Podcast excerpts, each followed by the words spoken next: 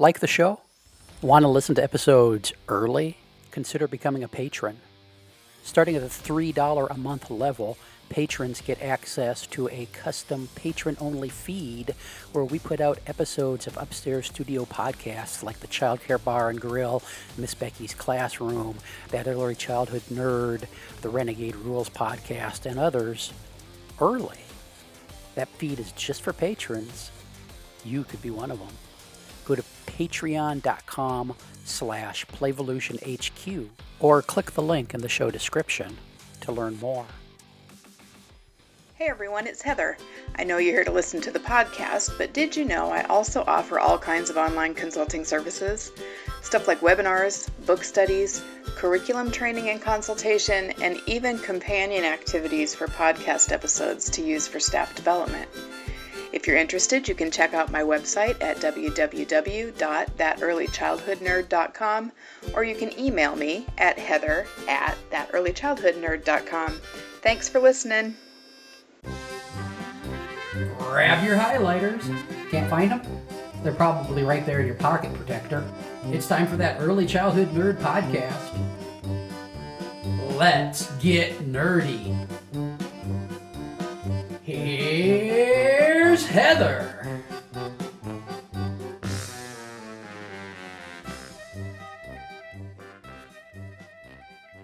Recording. Oh, I just said recording when I started recording, and that's going to be on the podcast now. I'm just going to leave it. Hey, everybody. Welcome to another episode of That Early Childhood Nerd. Hey, I'm Heather, and I've got Emma Tempest today. Am I saying your name right? Is it Tempest, or is it like Tempest or something really? No, it's Tempest. Fancy. Okay. I just had a moment of doubt. Clearly, I'm ready for this recording. Oh, yes, obviously. So hey, welcome, Emma. It used to be Chamberlain. Oh, was it? Yeah, so like that's Tempest very, is easier. Very British. Right? Chamberlain. Well, I've been many other names. Not really, only a couple. Anyway, how about we do a podcast? Yes, please. Okay, so Emma and I are going to talk about this quote from Tamar Jacobson's book, Don't Get So Upset, Help Young Children Manage Their Feelings by Understanding Your Own, which is one of the most powerful titles in the history of early childhood books, I think. Mm-hmm. And here's what we're going to talk about. Tamar says, there are so few approaches to early childhood that have basic kindness as a point of departure. I call it, I'm on your sideness, and sometimes that translates into, even if I don't understand you now, I'll never stop trying to. Yes. I know. I love it. She's so good. So good. But so I read that book a few years ago. Actually, Tiffany Pearsall and I had a reading race. Like, I don't remember what started it, but we did a podcast and we came across this book and then we both ordered it. Like we hit order at the same time and then we raced to read it. So I highly recommend it. But just this, that idea that so few of our approaches come from a place of basic kindness toward me because of its truth. Mm-hmm. And I just, it's been in my brain since then. I think about it all the time. All the time. Constantly. It's haunting me. But so I'm glad that we're here to finally talk about it. So that's my response to it. What was your response, Emma? Similar to yours. It's just the way she says it, it's like a big smack in the face. It's like, duh. Like, yeah. Of course. Like, it's so obvious when you think about it. But I think that's part of the problem, especially in early childhood, is that sometimes we forget to think. We just go through the motions. Yeah. And that's not a judgment. That's just a fact. Everybody does it. Yeah. And it's that thing of, once you get your intentionality back, it just elevates everything. Mm-hmm. And you can't do that until, I don't think you can do that until you get to a point where you're going through the motions becomes detrimental either to yourself or to the children. Yeah. Or and both. Obviously, yeah, exactly. And kindness is something that you can show yourself, let alone, the children, saying to yourself, oh, maybe I could have handled that situation better, or you know, rather than just falling down a guilt spiral of shame and, oh, I'm the worst teacher ever, and, oh, I'm never going to be able to do this. You know, you have to show yourself a little kindness. Not everybody's absolutely, you know, perfect. Yeah. Be gentle with yourself, but be honest with yourself. You know, I think that you can find that balance. Yeah. And I think what reminded me of this quote this time, because I did just post it on the Nerd Facebook page a couple of weeks ago, which sort of reminded me that I'd been wanting to talk to someone on the podcast about it. It was really simple. It was just I shared a blog post on the Nerd page about crisscross applesauce, and had that blog post. Yeah. Which also Mike Huber and I just recorded an episode. So by the time this one comes out, people are going to be so tired of hearing about crisscross applesauce. But anyway, I just remember as I was reading the comments, so much of the resistance to the idea of letting go of that tradition was, well, we can't just let the kids have control. And, you know, so it just, as I was reading those comments, it reminded me that these folks are so tied into their own reaction. Oh yeah. And their own habits in their practice, that they're not being intentionally unkind, but their response, it's ingrained, absolutely. And it's cultural in our field. And so often our response to, child-centered suggestions, I'll say, or thinking in terms of developmental needs and not teacher needs, is we've always done it this way, right? And it becomes an example of this quote about, let's just stop and think about what if our goal was just to be kind to each other? Would that change how we approach the way they have their bodies when we're doing a group time, or the way that we respond to behavior kinds of stuff? Yeah, I just, totally. It could change everything about our practice if we stopped and just said, what if I reframed this? Yeah. Just in terms of basic kindness. It's the same thing when people say, oh, well, licensing says we can't, or, oh, well, my director says we can't. And it's like, well, they may say that, but what's to stop you questioning it? What's to stop you really looking deeper at exactly the wording of the licensing document? And maybe if you can't do that, go down a step on the ladder and what can you do? Because those little incremental changes add up to big things. And if you can't even see kindness as an option, right? It's part of the system, I think. It's just that we've got so much to do and so little time, and you just feel like, and I'm saying like the royal we, you. Yes. Just feel like everything depends on you. And as the teacher standing in front of the class, having important things to say, you can kind of see why teachers feel like that, like it is on them. And then you get people like licensing, or people who come in to observe, or parents who come to tour the classroom to see if they want their kid to be there. I can see why people think they have to put on a certain, I don't want to say performance as such, but a certain show. Yeah. I think I've said a couple of, I've said often, I'll just say that because I don't have measurable data on how often I've said this. Sorry, but we have to find a different way to define our success as teachers. It can't be control and structure and what it looks like to outsiders. That can't be our measuring point of whether or not we're good teachers and have a good quality classroom. And I think that's where some of what you're describing comes from too, is we feel that pressure to always appear like we're in control. And if we stop to just be kind to each other, then we have to let go of some of that. And that's really scary. I just had a little thought pop up in my head. Excuse me. It's not quite fully formed yet. Right. But what you were saying then about how, oh, maybe I need to think on this a little bit longer. That'll be good podcast. We'll just sit. Well, it will if I think of it. I was I was just wondering then about how that need to feel in control and feel like you're a good teacher because certain things are going a certain way. Mm-hmm.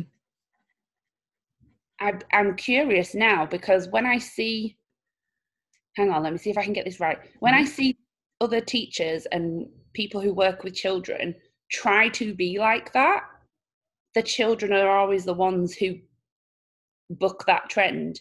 They're the ones who, if you're trying to gain control of everyone at circle time because you think that makes you a good teacher, I can pretty much guarantee, maybe like 99.9% of the time, there's going to be one kid that can't follow that through. Does that make sense? Yeah, yeah. Like it's almost like by trying to be that controlled, they end up having less control because that's not how kids respond. Right. And then the one, you know, the child who needs our kindness in that moment instead gets labeled as a behavior problem. Yes. And we've, again, I don't think that I don't think any of us are thinking, well, I'm going to choose to be unkind. Control over kindness in this moment because that's what teachers do.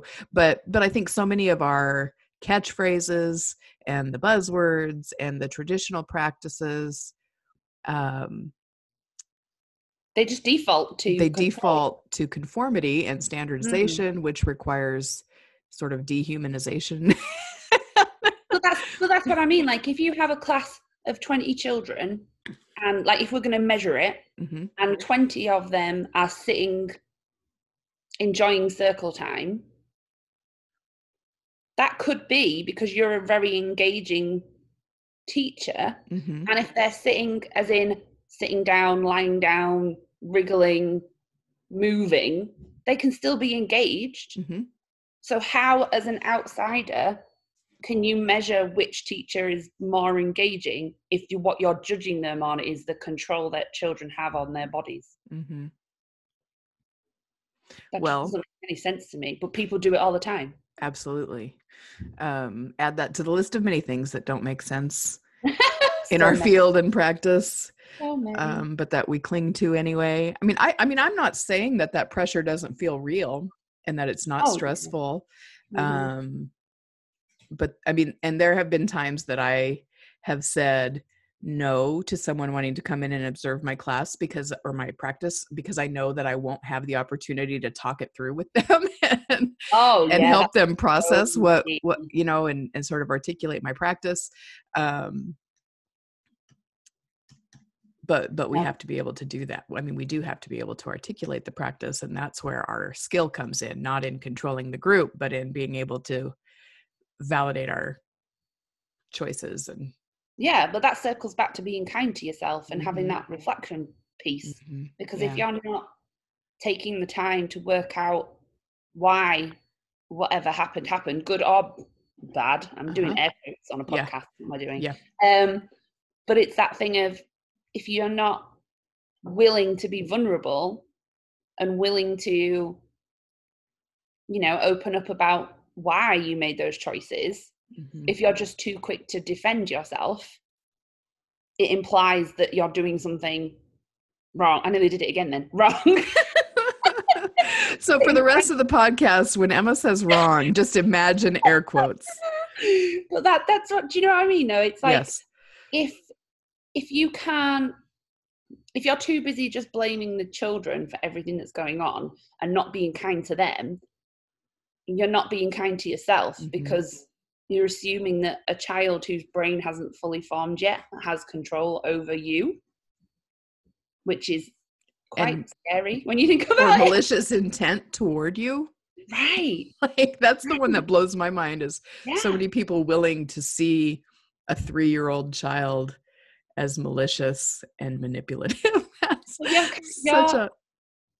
The way people think about stuff like that, and this applies to any thought about anything ever, is your thoughts create your feelings about a situation. Absolutely. So if you're thinking, oh, this child is, you know, hates me, and I don't know how to connect with them, and they're always so rude to me or whatever, you're going to feel a certain way about that child, and then that child is going to pick up on that, and the child's actions will result in you hating that child and you disrespecting them and you doing all those things that you just said about that child. You end up creating for yourself and modeling for others. I mean, that touches you. So also, side note, now when we tag this episode, we can just include everything ever. Yes. As one of the tags, because you just covered it all.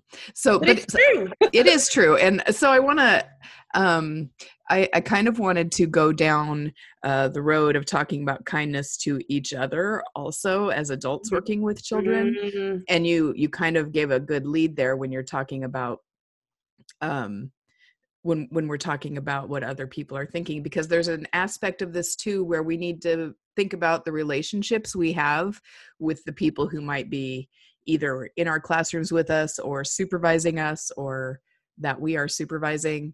And that there needs to be an element of emotional safety for this all to work. These kinds of things that we're talking about, which again comes from a place of kindness.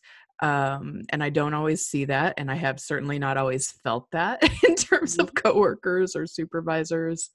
No, completely. I think it links back to the vulnerability. Yeah.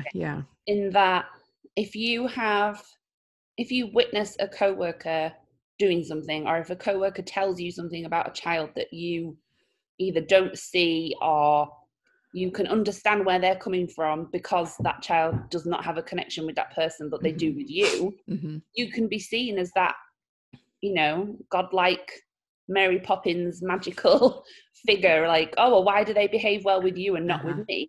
Yeah. And it's not about what behavior is the result of their action. It's about the connection. And it's about the fact that if you were just kind, just paused and stopped to think of what a kind action or a kind word could do, it completely can change the whole situation around. And especially, like you said, when it comes to adults, having those kind moments towards those people who are having a hard time. Like, we talk about children who are having a hard time and not giving us a hard time. Right. So if the adult is having a hard time, maybe we need to be kind to them too and think, well, maybe something's going on with them that's causing them to lose this connection, or something's happening at home, or, I remember going to work and my colleagues saying, hey, you okay? And I'd be like, yeah, I'm fine. And they'd know something was wrong with me before I did. Then you're like, wait, what are they seeing? What? Yeah. But they picked up on all those little cues that I gave off because I was trying to do I'm the teacher, I'm in control, I'll leave my stuff from home at home. And it's just not physically possible to do that, especially 100% of the time, because it's exhausting. It physically and mentally drains you. So if you have that one person who says, hey, you okay? That can completely change the whole course of your day. And I have amazing teaching assistants who would make me cups of tea and we'd have cake for breakfast and, super kind things. But it is that key point of just thinking instead of reacting and just taking that little tiny pause to just think, how can I be kind in this situation? Rather than just that initial reaction of, it's almost like a reflex, I guess. And we need to train our brains to reflex, to be kind. Right. Or just to train ourselves to just be real people together instead of this idea that we have of teachers and not teachers or, whatever role we're assigning to someone changes our expectations or changes the way we interact with them. But if we could just think of ourselves as all being human beings together in this specific situation, which in, my case is with a group of children and, some other adults around who are also there to help the children. For some reason, adding those labels changes the lens and changes our practice and our expectations. But if we can just start to train ourselves to think of each other as people then kindness becomes much more real. Like it's more of a reality that we could just be kind. Yeah, and that our decisions and choices and expectations come from that place instead of. If that's what you're modeling in your classroom, then it becomes a culture. It becomes the norm that, you know, in this classroom, we are kind. Mm-hmm. It's not just a phrase that you have stuck up on a wall. Yeah. It's a way of life. Like, yeah, right. It sounds really cheesy. But if we want the next generation to be nicer to each other, we have to do it ourselves. You can't just expect them to do it because it's one of the 5 rules that are posted up on the wall. Right. So if, you know, there's a conflict and one child hits another child and we step in and say, that wasn't kind, or you need to be kind. Well, what about trying to understand the perspective or trying to see the situation and why it happened? I mean, I think that's kindness too, understanding that there's not a good guy and a bad guy in this preschool situation where one has hit the other. There's a problem that we need to look at. And so it's another example, I think, where we use language without really showing what it means. We talk about kindness and we tell them to be kind, but then like what we're acting is not. Yeah, but it's not like they don't know. It's not like they go, oh, this is kind, punch. Like, they know it's not kind. Right. But they don't necessarily know why they're doing it or what to do instead or how the person who is the recipient of that punch, what they could have done instead, or have the self-control to make a different choice. Yes, exactly. There's so many layers to it, and I just think jumping to a conclusion doesn't help anybody. Mm-hmm. Yeah. Sorry, I was trying not to repeat myself. I was going to go back to that, you know, people who comment on Facebook blogs or whatever about how we can't just let kids do what we want, and this is why we have problems because we're too soft on them. And but that's the thing. But then we need to be kind to them. Yeah, and think to the people who are saying that. You mean? Yeah, we need to be kind to them. Yeah. Yeah, it's hard because you just want to like strangle them through the screen. Like, oh, why do you not get it? Yeah. But there's a reason why they think that. Just like there's a reason why we think the opposite. Mm-hmm. Yes, agreed. I'm nodding now. We have air quotes and nodding. We need a sound effect or something. We could do a little ding when there's an air quote and a rattle when there's a nod. Well, a rattle would be better for no. For no? Shaking your head, no. But yes, we'll work on that. The, you know, the Kool-Aid cup thing. Going, oh yeah. What? You know, the big cup thing that bursts through the wall. Yes, that's the Kool-Aid man. Yes, it's a pitcher. That's the word I wanted. Yeah, that's what we need when we're nodding. You mean that's the sound effect he goes, we need. Oh yeah. Yeah. All right. Sorry, I was clearly not following the stream of conversation that I started. Oh my goodness. So, well, what else do I want to say about this? It's one of those quotes that when I read it, I was like, "Yep," and that's all that needs to be said. But also I want to talk to somebody about it. But I think it's just seeing all those cheesy quotes and all those rules that we have about be kind and not just assuming that you understand what that means and, you know, taking the time to reflect and dissect it and talk with your colleagues about it. Because if you have people who, I know we keep linking it back to behavior, but that just to me that just makes sense in the context of what we're talking about.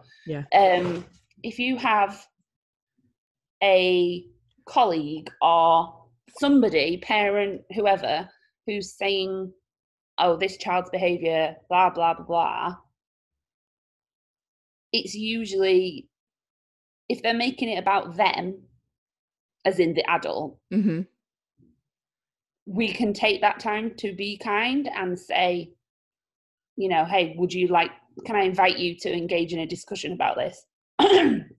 Excuse me. Because I sound like I've been smoking. I don't know what's going on.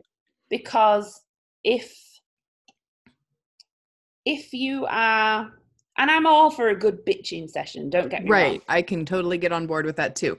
Right. But it's moving past that as an initial reaction and actually what can we do about this situation? Yeah. And if the if the tiniest incremental 1% movement towards something is to be kind, then I'm all for that. Yeah.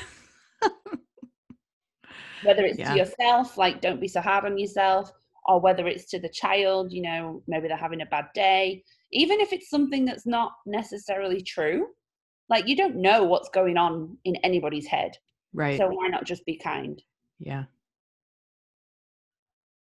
It's much, I would think that it would be easier, but I'm sure for some people it would feel scary and hard. Mm-hmm. Because that's the vulnerability piece. Yeah. Yeah. Brene Brown says it best. You can't be courageous without being scared.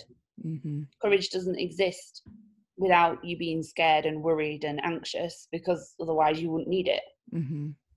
And I just think it takes a lot of practice to be able to reflect that deeply. Yeah. And then even more practice to change whatever it is that you are reflecting on. Yeah. So we didn't do this at the beginning. Maybe it's valuable to do it now. But if we had to define kindness. Oh. So I'm thinking about this now because we just were talking about using the word, and are we really showing children what the word really means? And I think for me personally, I guess I haven't really thought about it in the terms of a definition, mm-hmm. but as a way of life, mm-hmm. I guess it's using that process of, well, my thoughts create my feelings and they create my actions and my actions create my result. I guess it's just trying to stop that flow. Yeah. And actually choose which path you want to take, so you can react or you act intentionally. Yeah. And hopefully the more, when you think about brain development and synapses, the more you go down that path, the stronger it gets. Right. So you change the wiring. Right. So it does become, that's your reaction. Yeah. Yeah.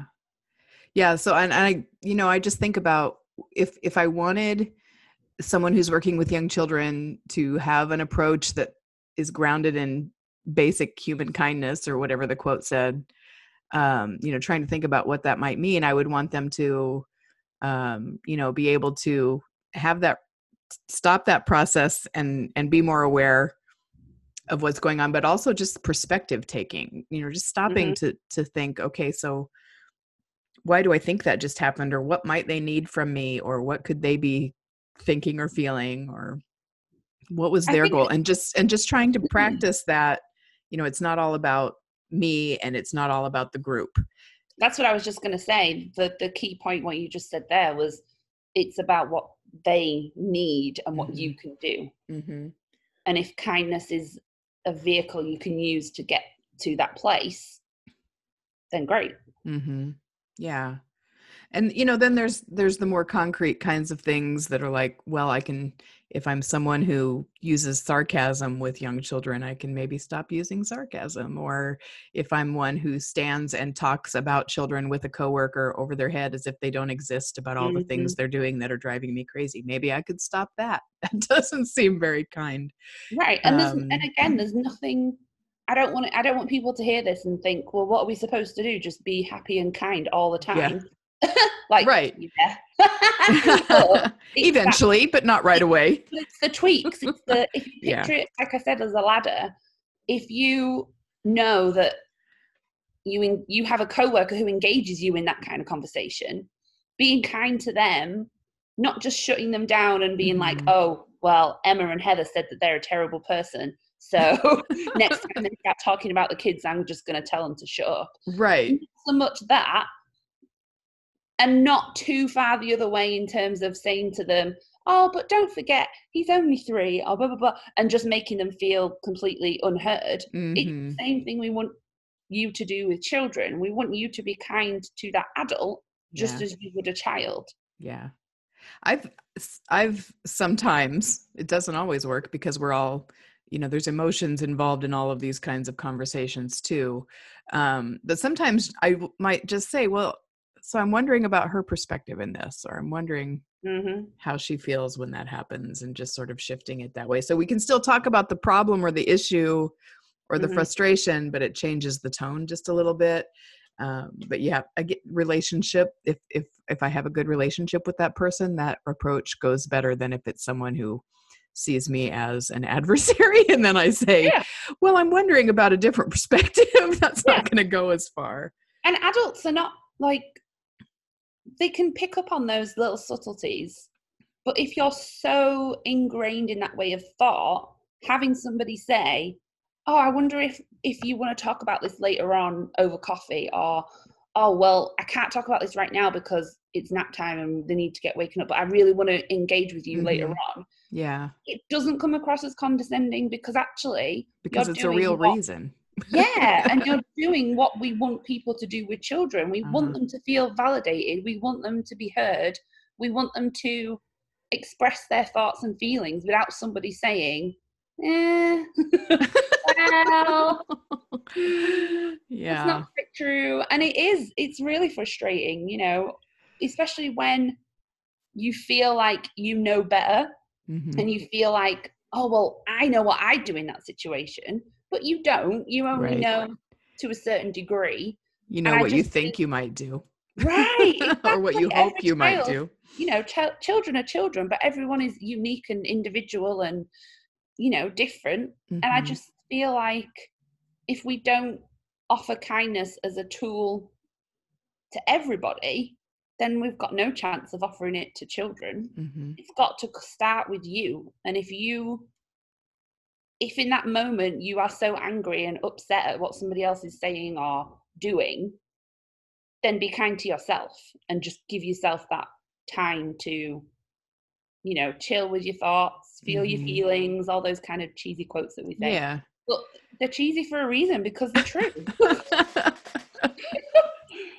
No, and I'm glad that you, because I had sort of course, planned to talk about kindness to children and had thought about kindness to each other as colleagues or whatever in the situation, but I hadn't thought about that side of it, of being kind to yourself and that being an approach that we can take. So I'm glad that you brought that, in. You're welcome. Yeah. Well, I didn't say thank you. I just said I was glad. But thank you. So what would you send them out with as like a parting admonition for being kind? Just go forth and be kind. Well, yeah, it sounds so cheesy, but I think for me the key, if I could say one thing that I'd want people to think about, is that knee-jerk reaction of when you see someone else connecting with a child, or when you see somebody else being kind, when you would maybe choose another road, and I'm not meaning choose the unkind road, but you know, when you hear those conversations where people say, oh, well, how are they ever going to learn to do this, this and this if she's letting them do this?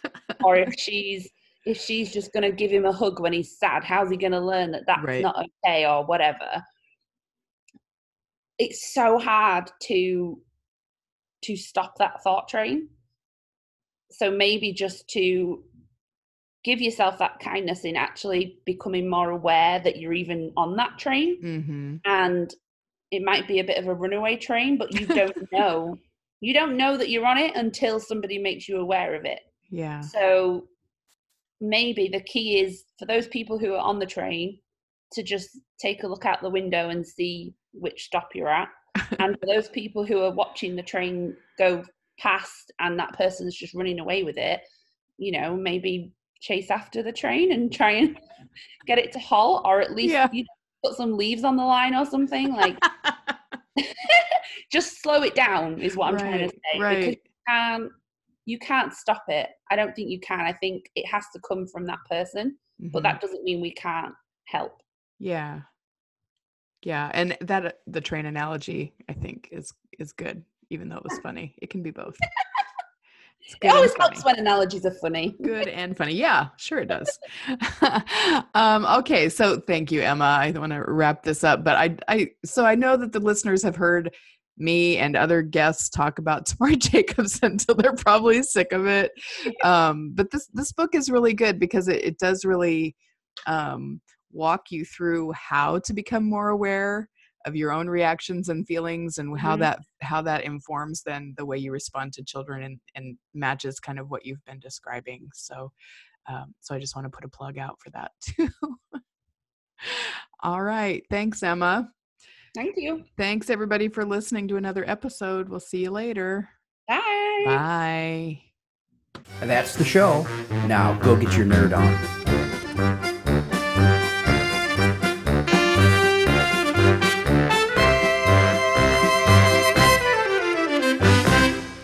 This has been an Explorations Early Learning Upstairs Studio production. Oh.